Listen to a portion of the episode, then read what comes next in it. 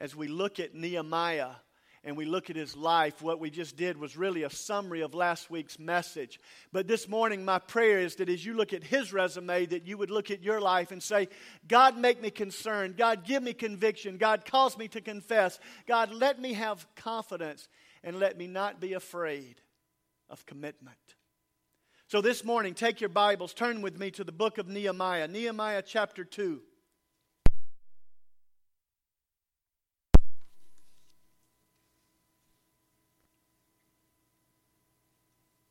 As we look at this chapter in verses 1 through 10, we're going to look at the tools that Nehemiah brought with him to his task. And then we're going to look at the five tasks that he needed to accomplish. And so, without further ado, let's dig in. Verse 1 In the month of Nisan, in the twentieth year of King Artaxerxes, when wine was brought before him, I took the wine and gave it to the king. I had not been sad in his presence before, so the king asked me, why does your face look so sad when you're not ill? This can be nothing but sadness of heart. Man, here we've got Nehemiah. He's in there. He's in the presence of the king. It says he's a cupbearer to the king. He was a man of decisive action. In fact, if we look at the last verse of chapter 1, Lord, let your ear be attentive to the prayer of this your servant and to the prayer of your servants who delight in revering your name. Give your servant success today by granting him favor in the presence of this man. Now, what we know is that in his decisiveness, he called out to God and said, God, I need victory. God, I need it now. And yet, God, we know that God caused him, God allowed him to have to spend four months fasting and praying. So when we look at the life of Nehemiah, we know that he wept over the condition of his city. But not just the condition of his city, because that was just bricks and mortar. He was con- weeping over, he was fasting over, he was praying over the condition of the people. It broke his heart. And Nehemiah said, Lord, give me victory today. God made him pray for four months.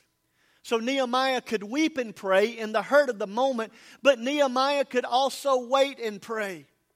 And God, I, my prayer today is that you would teach us to persevere, to keep on keeping on. You know, when you think about the life of Mount Zion Baptist Church, man, we have been in a season where we've been having to pray. Lord, deliver us. God, take us past all these challenges that we face financially. God, show us how to reach our community. And sometimes I, I would think that the temptation is God, I've prayed that prayer so long. But let's don't grow weary in doing good. Let's don't grow weary in crying out to God and saying, God, one more time, I'm going to bring it to you. Lord, we beg you for our city. Lord, we beg you for financial provision. Lord, we beg you for the opportunity to step into people's lives and make, mark, and mature them into obedient followers of Christ.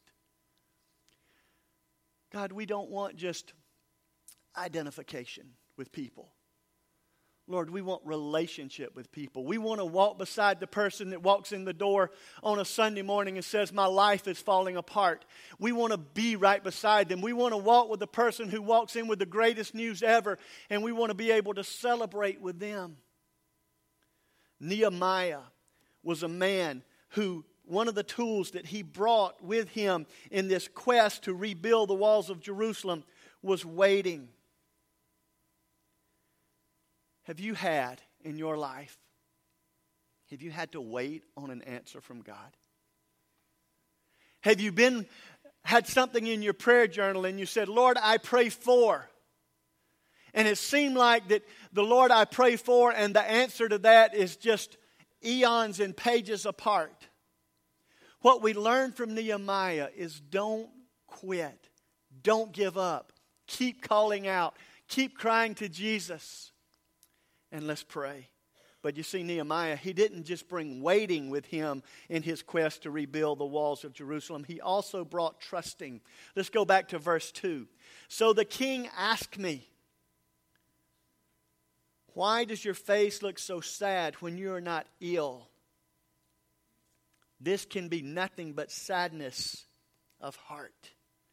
Nehemiah was sad in the last part of verse 1. One, it's the word that's used three times. And let me tell you something when you brought sadness in front of the king, you better have a pretty good reason because you had one job.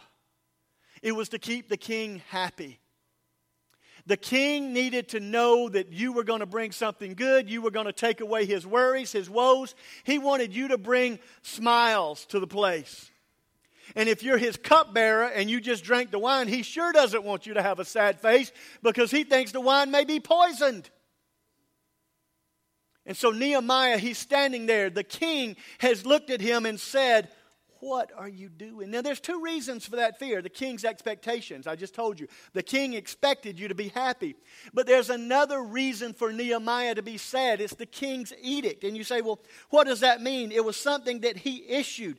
Back in Ezra 421, where it's recorded, it says, Now issue an order to these men to stop work so that this city, guess what this city was? Jerusalem. It was the very place that Nehemiah wanted to go he said, that this city will not be rebuilt until so I order. Nehemiah knew that it was going to take the, the power of God to confront the pride of the king to change the command that had been issued as law. So Nehemiah said, he's thinking, this is an overwhelming task. How am I going to accomplish this? Can I ask you this morning, what are you afraid of? Can I ask you this morning what it is you fear? Do you fear failure again? Do you fear your past? Do you fear your present? Do you fear the future things that you're looking at? You know that, that moment that you, you, you sit down and you, you want to pay bills or you want to do something and there's more month than there is money? You, know what I'm talking about. You, there's, there's an anxiety that comes over you. Or you've had conflict with someone and you know that you're about to, to have to have face to face interaction with them. And you're like, God, can I stump my toe? Could I break my nose? Can I do anything but not have to go into this moment? Well, Nehemiah's got some fear, but, but keep going because he's trusting. And it says to us here when you can be nothing but sadness of heart, I was very much afraid, but I said to the king, May the king live forever. Why should I, my face look sad when the city, why should my face not look sad when the city where my ancestors are buried lies in ruins and its gates have been destroyed by fire? In the book, Who Moved My Cheese, Spencer Johnson asked a question What would you do if you were not afraid? What is the thing that you would accomplish? What is the thing that you would tackle? What is the thing that you would try for if you were not afraid? Nehemiah had a conviction. Nehemiah had a concern. Nehemiah had fear because of the king's expectations. Nehemiah had fear because of the king's edict.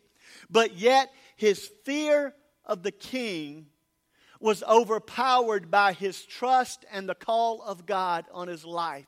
So much so that when the king began to talk to him, he ultimately answered. And it propelled him to action. Because the next thing we see is that Nehemiah waited, Nehemiah trusted, and then look in verses 4 and 5. The king said to me, What is it you want? You remember the uh, movie that um, Tom Cruise was in, and he was the lawyer, and Jack Nicholson was the commander of, of the basin for a few good men. Few good men.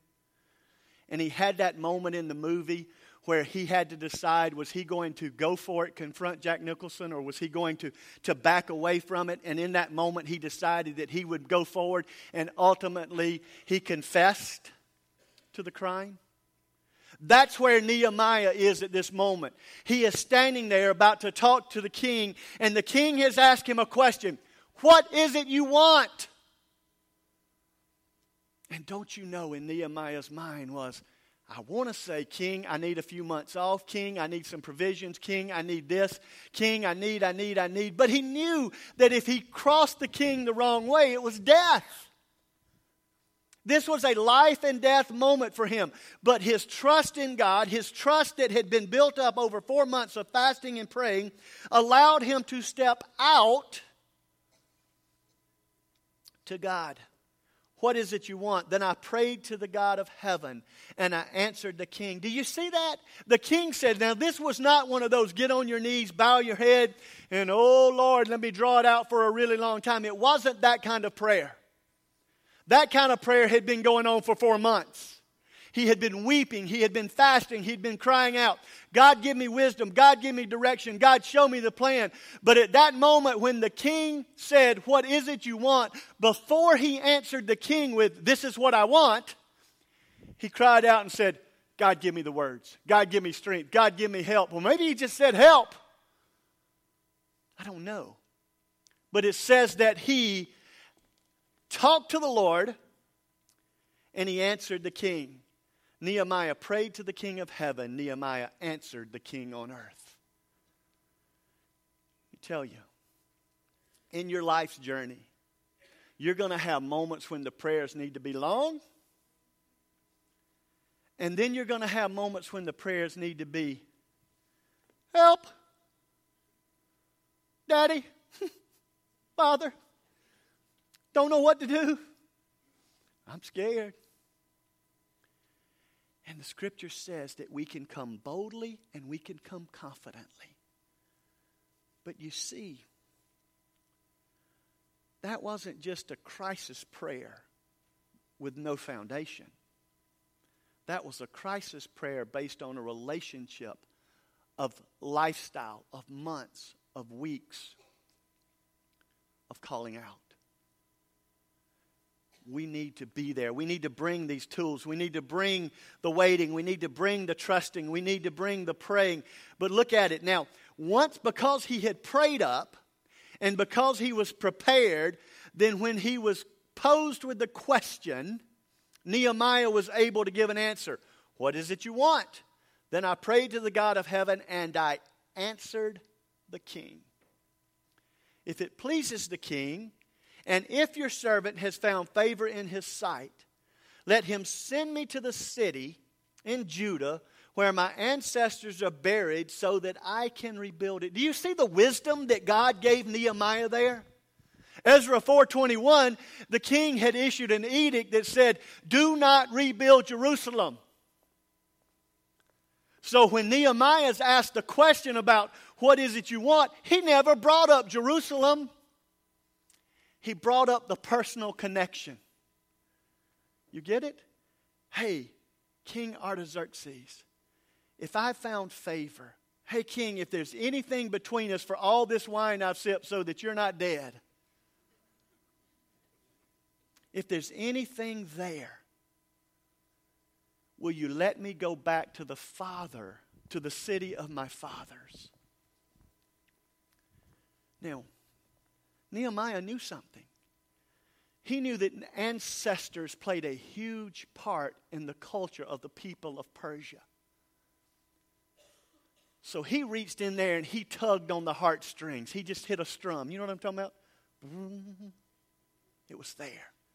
And now Nehemiah and King Artaxerxes, they've got a connecting point. And Nehemiah, he said, If it pleases you, will you do this? And let's keep on reading. Then the king with the queen sitting beside him. Now, here's another God intervention. The king usually dined alone. But historians believe that Nehemiah had had an opportunity to plead his case. You know how you do a practice run? That he had a practice run with the queen. And the queen said, Look, dude, I know it's going to be tough but I'm going to go with you. You know how it is that moment that your kid needs to ask dad something, and mom says, You know what? We better do this together. We better go talk to your dad. So he's sitting there in the, the presence of the queen.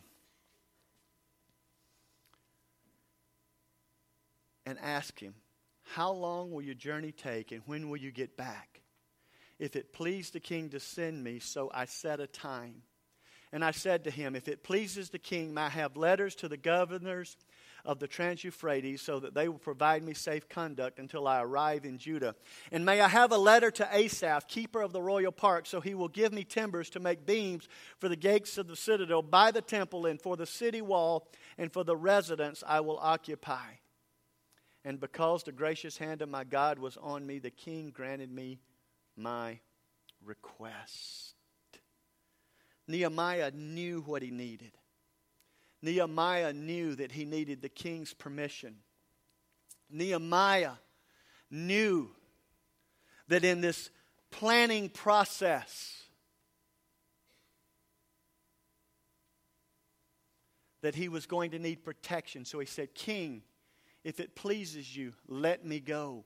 He said, King, if you will, give me letters because I'm about to go across some dangerous areas. I'm about to confront some things that if I don't have your stamp, then I won't make it. So he said, God, King, give me permission. King, grant me protection.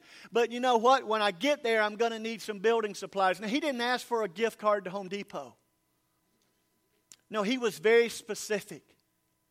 He said, I need to go to Asaph, the guy that keeps your forest, and I need to be able to go to him with your letter of approval that says, let him cut down the trees he's going to need to do very specific things.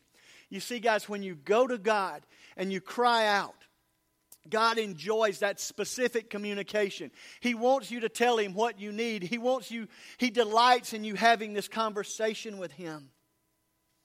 Nehemiah asked for these things.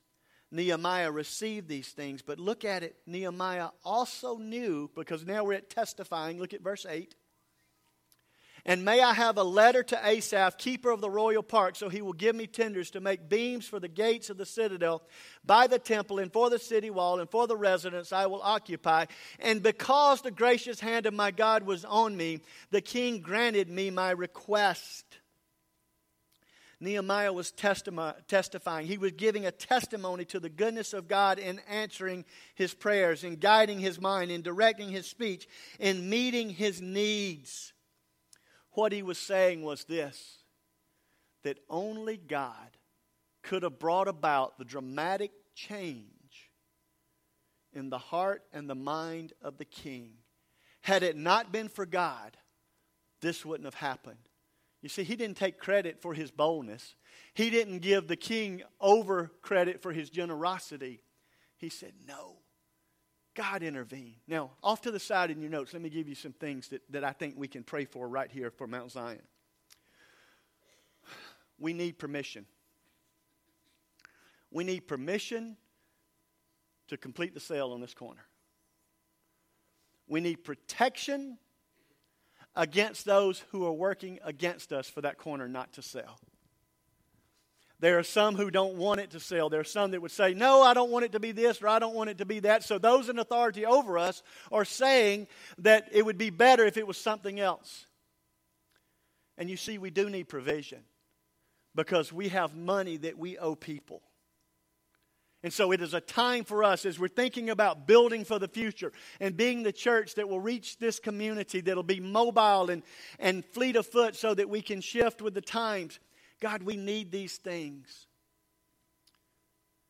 God, here's the plan. God, we want to be a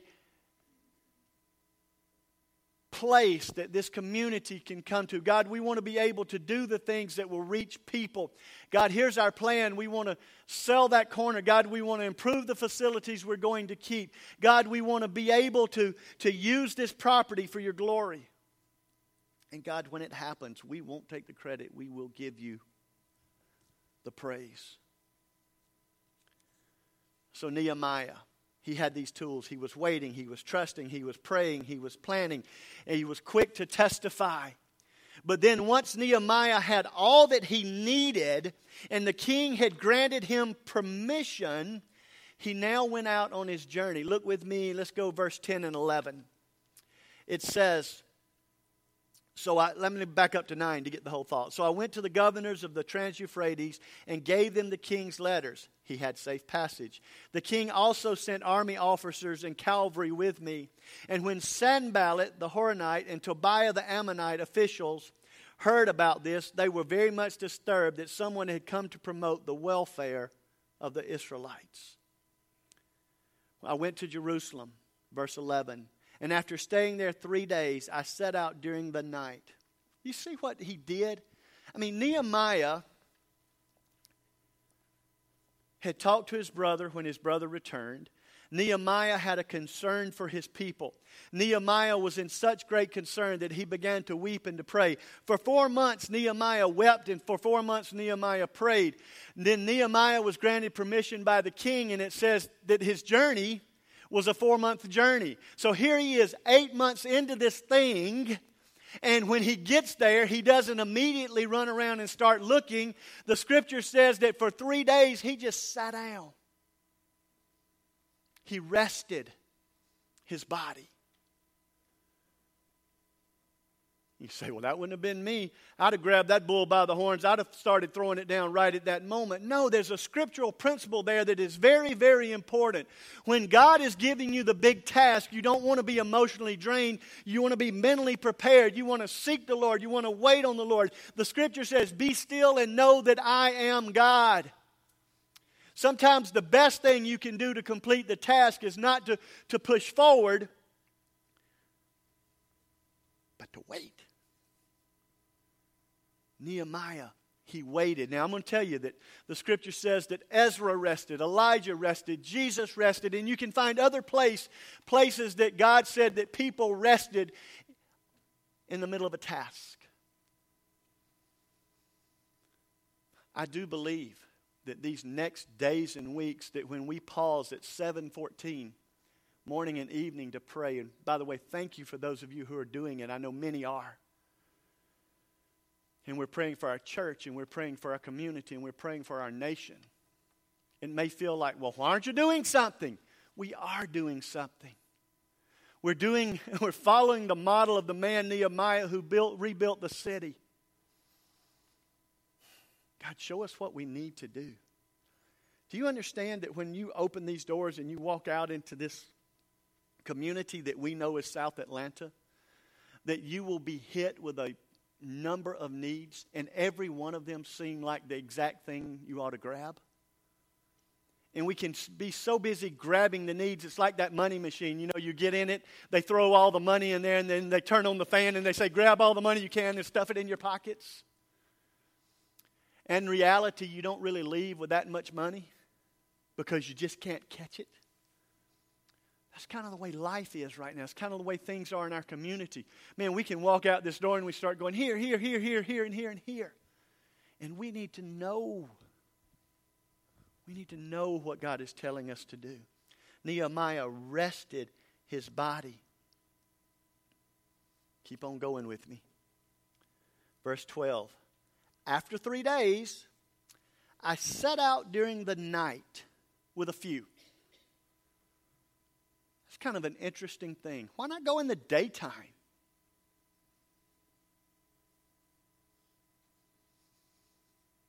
He assessed the need. I set out during the night with a few others. I had not told anyone what my God had put in my heart to do for Jerusalem. There were no mounts with me except the one that I was riding. By night, I went out through the valley gate toward the, the jackal well and the dung gate, examining the walls of Jerusalem, which had been broken down, and its gates, which had been destroyed by fire. Then I moved on toward the fountain gate in the king's pool, but there was not enough room for my mount to get through, so I went up the valley by night, examining the wall. Finally, I turned back and re entered through the valley gate. The officials did not know where I had gone or what I was doing because as yet I had said nothing to the Jews or to the priests or the nobles or the officials or any other who would be doing the work. He assessed the need. Nehemiah knew that in order to lead the project, he would need a first hand picture. What were his observations from his moonlight journey? First of all, it was going to be a demanding job. There were places that he couldn't even pass with his donkey. There was destruction everywhere he turned. He knew that it was going to be a hazardous job because we've already found out in verse 10 that Sanballat and Tobiah were there and they were against him. They were opposing him. We're going to learn later that there was a man named Geshem that opposed him. He knew it was going to be hazardous and he knew that it was going to be demanding. But he also knew from learning from this that it was going to be bigger than something he could do himself. It says, I had not yet told anybody who would be doing the work with me. It was going to be a cooperative effort, it was going to take a team of people. it was going to be more than, boy, we need to do something about these walls. Because, see, they've been sitting there a long time looking at those walls, but they did not feel empowered to tackle the job. We got to do this.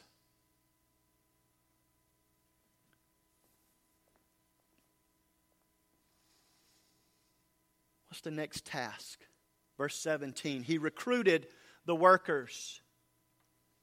Then I said to them, these people he hadn't yet spoken to, okay? These that were there and wondering what this new guy in town was doing. Verse 17. Then I said to them, You see the trouble we're in. And its Jerusalem lies in ruins, and its gates have been burned with fire. Come, let us rebuild the wall of Jerusalem, and we will no longer be in disgrace.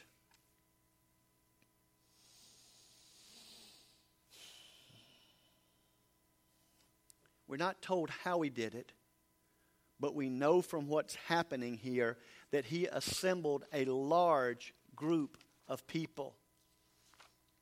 We knew that he had them there and he, we knew he was communicating with them. And look, the first thing he did was he identified with his workers. Look back at the beginning. Then I said to them, You see, we? He didn't say, Look at your town, it sure is a mess. He said, Look at our town. It lies in ruins. We. You see, every time we ride by this church and every time we pull on this property and every time we drive up and down the streets, we don't need to say, boy, they need to do something. No, we need to do something. We need to get involved. We need to be a part of the solution. We need to be looking for the answers. We need to be saying, Here I am, Lord, send me. You brought me to this place in your sovereignty. You've allowed me to live in this place, in this moment, in this place, in this time. And God, I, everywhere I look, I see need. And Lord, I want to be a part of the solution. You have told me in the New Testament that I am your ambassador. And God, I'm telling you, I'm joining you. I don't know what to do, but I'll do what I know. And Nehemiah, he didn't know what to do till he got there, but we know that he knew to fast, and we know that he knew to pray, and we know that he knew to begin to ask permission he wasn't just complacent. But you see, Nehemiah wasn't just talking about the walls, the physical walls. He had a spiritual perspective to this thing. He recruited the workers, he identifies with them. He has a spiritual perspective. What was the spiritual perspective? We are Israel. We are the Jewish people. We are God's chosen people. We are the ones that He designated to be the mouth to the world of the great Jehovah God. And these people that we're trying to inspire are looking around and saying, their God can't even help them put the wall back up. Their God can't even energize them to gather in worship. So if their God is that weak, then why do I want to follow their God?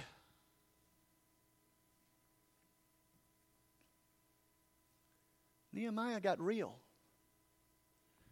Ladies and gentlemen, let me tell you Every week that we take up that building offering, we are giving a voice of vote of confidence. God, this community is worth our sacrifice. God, this community is worth our effort. God, we're going to give until it's gone. And God, we're going to trust you to be the provider. And God, as you bless me, I want to bless this community. I want to continue to be a place that people can gather on Sunday, Wednesday, Friday, Thursday, Saturday, seven days a week. People at some point in time use these facilities. God, we want it to be a place that when they walk in the door, they know that our God is alive and that He is in us and He's making a difference and we are more than conquerors. Yes, we are laboring beside them. Yes, we face the same problems. And yes, the journey is long, but God, we trust you and we're going to keep on keeping on and we will shout of your mercy. We will proclaim your goodness.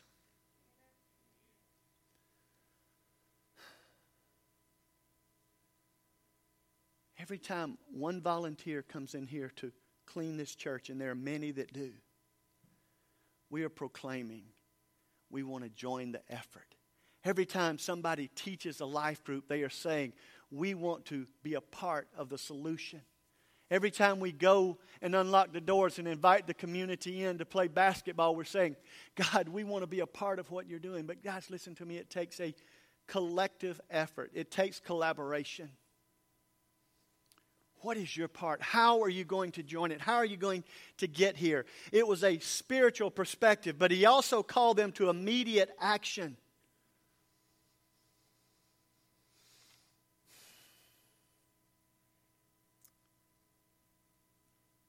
They replied, Let us start rebuilding. So they began this good work. Come, let's rebuild the walls of Jerusalem. We will no longer be a disgrace. I told them about the hand of God, and they said, Let us start. You know what I'm talking about? Football game. Every football game starts with what in the end zone? Usually a banner of some kind.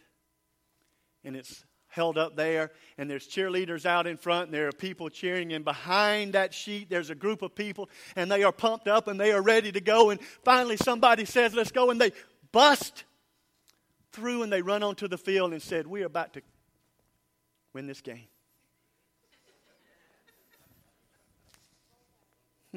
yes, if you're an Alabama fan, that's what they do.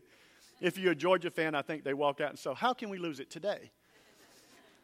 Let's let the 165 pound halfback run it and never mind. Another story.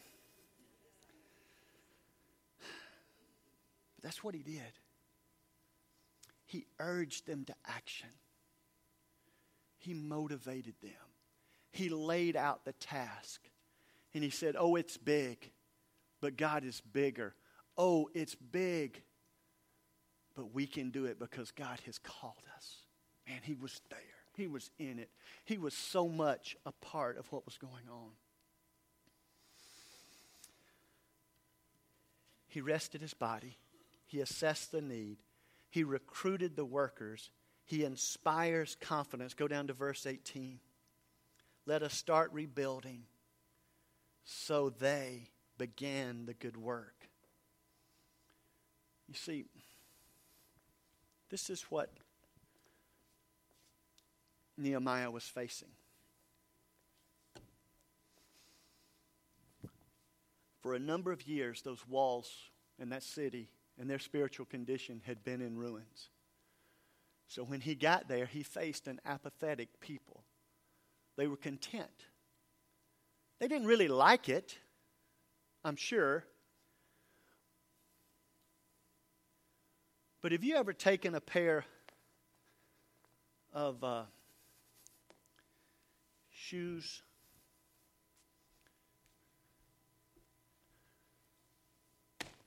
And put them in your house. And you walk in and out of your house so much that you don't even see those shoes anymore. Come on, I am not the only one, surely. Okay, thank you, Rick. I see that hand. Is there another? Yes, amen, my brother. I see it. Yes, and now we're getting honest in church. But you know what I'm talking about. Maybe it's a stack of books, maybe it's a sewing bag, maybe it's your thing, whatever it is. And then all of a sudden you find out company's coming and that thing that you didn't see. Oh, I wore tie shoes today. I usually have loafers. I could have just slipped my feet back in them. Okay. We won't use those today the rest of the time. But you know what I'm talking about. You just get apathetic. You get content. It's there, but you don't really see it. And then all of a sudden, company's coming, and now you see it. Well, Nehemiah was company. Nehemiah had come in and said, Hey, look, your city's falling apart. And the people walked out and said, Wow, that gate's broke. Oh, look over there, that wall's falling down. My, my, my, those weeds are growing up all over there.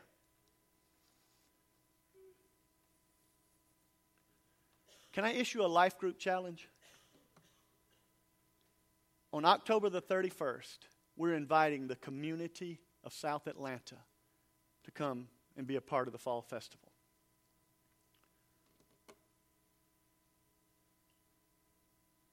Before that event,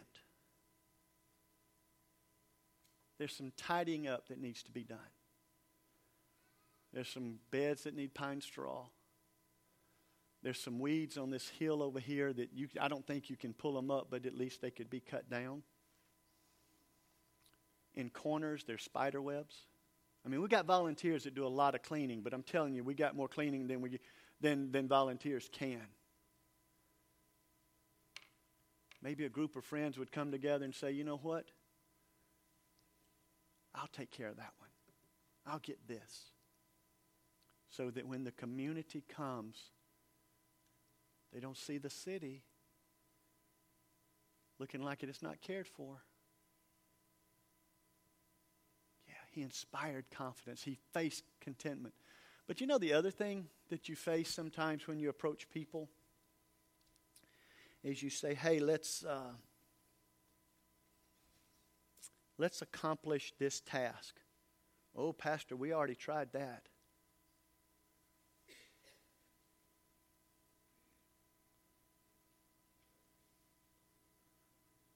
That's two enemies of progress. We tried it. If you go back in the history of this church, there was a time that space ran out. Not just in these three buildings, but in these two buildings here and all those buildings over there. So much so that, that, that Sunday school classes at the times, what they were called life groups today, life groups met in buses, am I right? Life groups met in the, the flat part of stairwells. Life groups met in closets. And where? Bathrooms. If there was a room and a space, there were groups of people that met in it. That's how much that this church was conv- convinced, convicted that it needed to reach this community.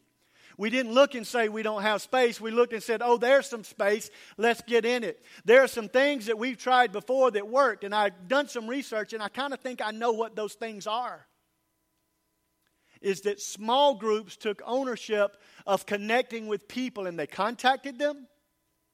They were in relationship with them. They walked beside each other and they began to do life together. Hence the name Life Group. And you say, well, we've tried it. Yes, we have. And when we tried it, it was a happening and going on thing in this community. So, Mount Zion, if you're not in a life group, get in one. If we need a, another one, we'll find somebody to lead it. Life groups that already exist. Reach out, contact, do life with, walk beside each other. Let's begin to say, when you're not here, I miss you. Come and join. We have a task that needs collaborative effort. And we want our community. Maurice, what's up, man? How are you? You snuck in back there on me. I know you did. I know you've been here, but I just recognized you back there. Maurice comes to Open Gym, and he's here today, and I am glad he is here. Yeah. Yep. Man, come join. Let's do life together. Let's reach out. He inspired the confidence of the people. Look at what he did in 19 and 20. But when Sanballat, the Horonite, and Tobiah the Ammonite official and Geshem, now you see that those detractors, those opponents are growing, heard about it. They mocked and ridiculed us. What is this you are doing? they ask, Are you rebelling against the king? I answered them by saying, The God of heaven will give us success. Man, he faced the opposition. And what did the opposition do? They mocked his efforts, they questioned his motives. And how did he respond? Like, uh uh-uh. uh No, he didn't do that. What he did was, no. The God of heaven will give us success. We, his servants, will start rebuilding. But as for you, you have no share in Jerusalem or any claim or historic right to it. In other words, I don't know who you think you are, but I do know who God is. And I know that you don't have a claim on any of this, neither back yonder, right now, or out yonder. You don't have any of it. This is God's and His alone, and we will serve Him. And we have gone the process. We know that we're right. We are not mocking the King. We know that we are here and we know we're doing what God called us to do. Mount Zion, we have got to have that conviction that no matter what we face, we know that God will give us victory because we know that what He's called us to, to tell this community that Jesus is the answer and that He provides hope, is a good and worthy and right and eternal cause.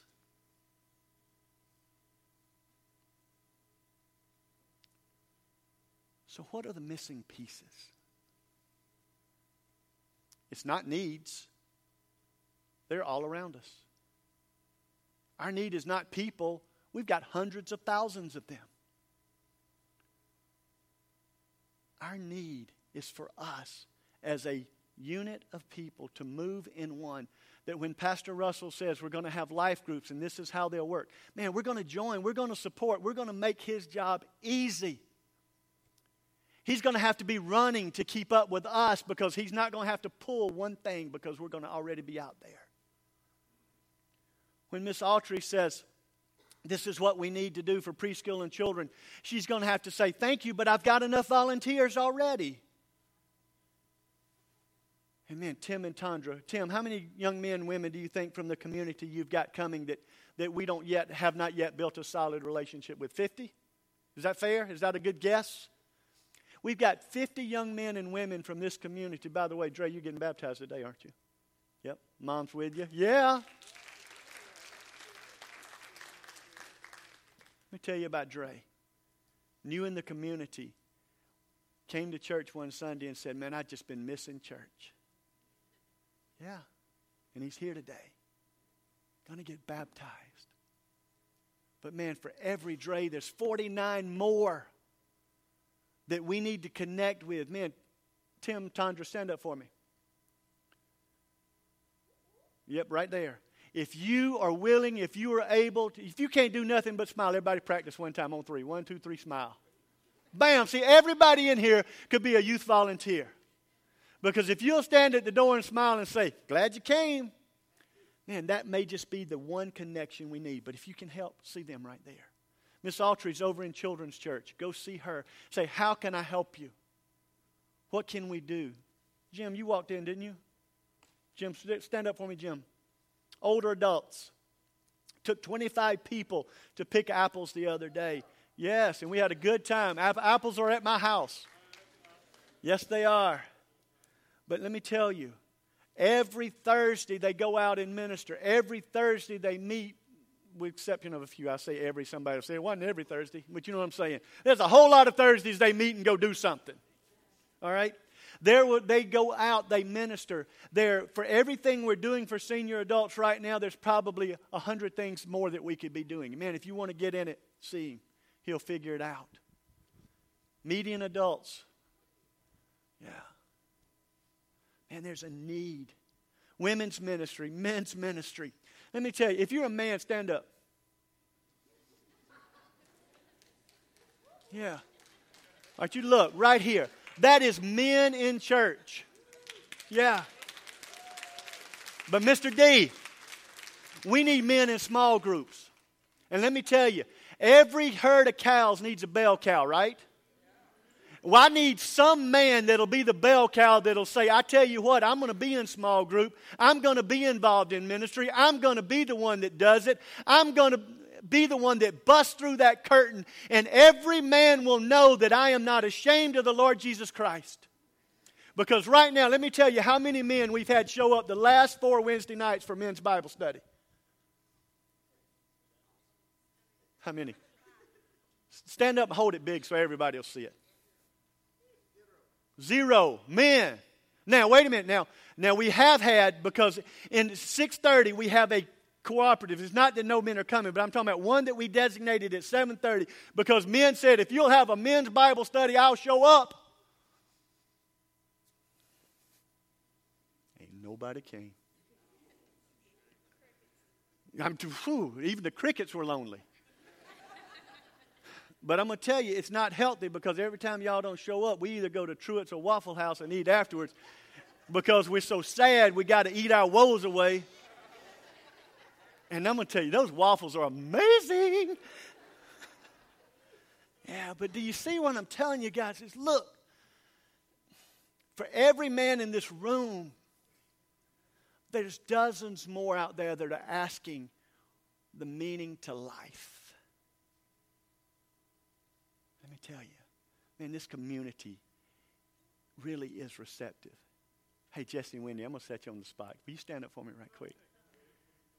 Man, Jesse was over here in the, in the playground playing with his son, and we walked up and said, Hey, man, would you come to church one Sunday? A couple of weeks, he was sitting in church with him and his wife and his sons and baby on the way. That's right. And today, Jesse and Wendy are going to be baptized. Yeah. Yeah. Thank you. You may be seated. And not only that, but man, they brought family to church with them today. Yeah. And then I learned that Wendy, you played softball here at the church back back in the day. Yeah, pretty cool. Listen, man, there's so much opportunity. And I mean, it is, I don't, I don't want to equate people to fruit, but I'm just going to tell you, it's low hanging fruit. It's fruit that you don't need a ladder to grab. You just reach out and pull it and pick it, it's ripe.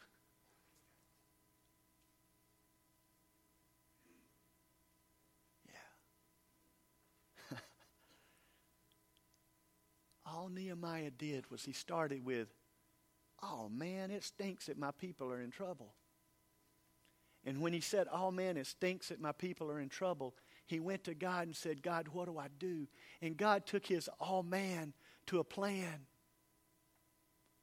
And then God provided the way for him to get to the land.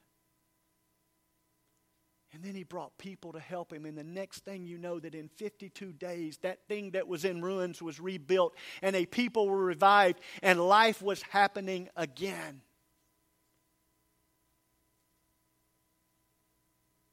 What's God calling us to? I think just today, if we could, that if we could just reaffirm our concern. God, here's our concern. And God, today we're bringing that concern to you. There ought to not be one person that is not praying for this community and this church and this nation when we have our time of response. Because now is the time. I am tired of the woes and I'm tired of the naysayers. Now's the time. It's time to build. It's time to reach the community. And we need you. Thank you for listening to today's message. To learn more or to contribute through online giving, please visit www.mzbc.org.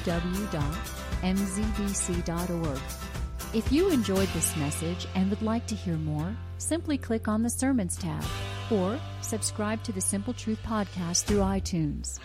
Thank you for supporting Mount Zion, where you are welcome, wanted, and needed.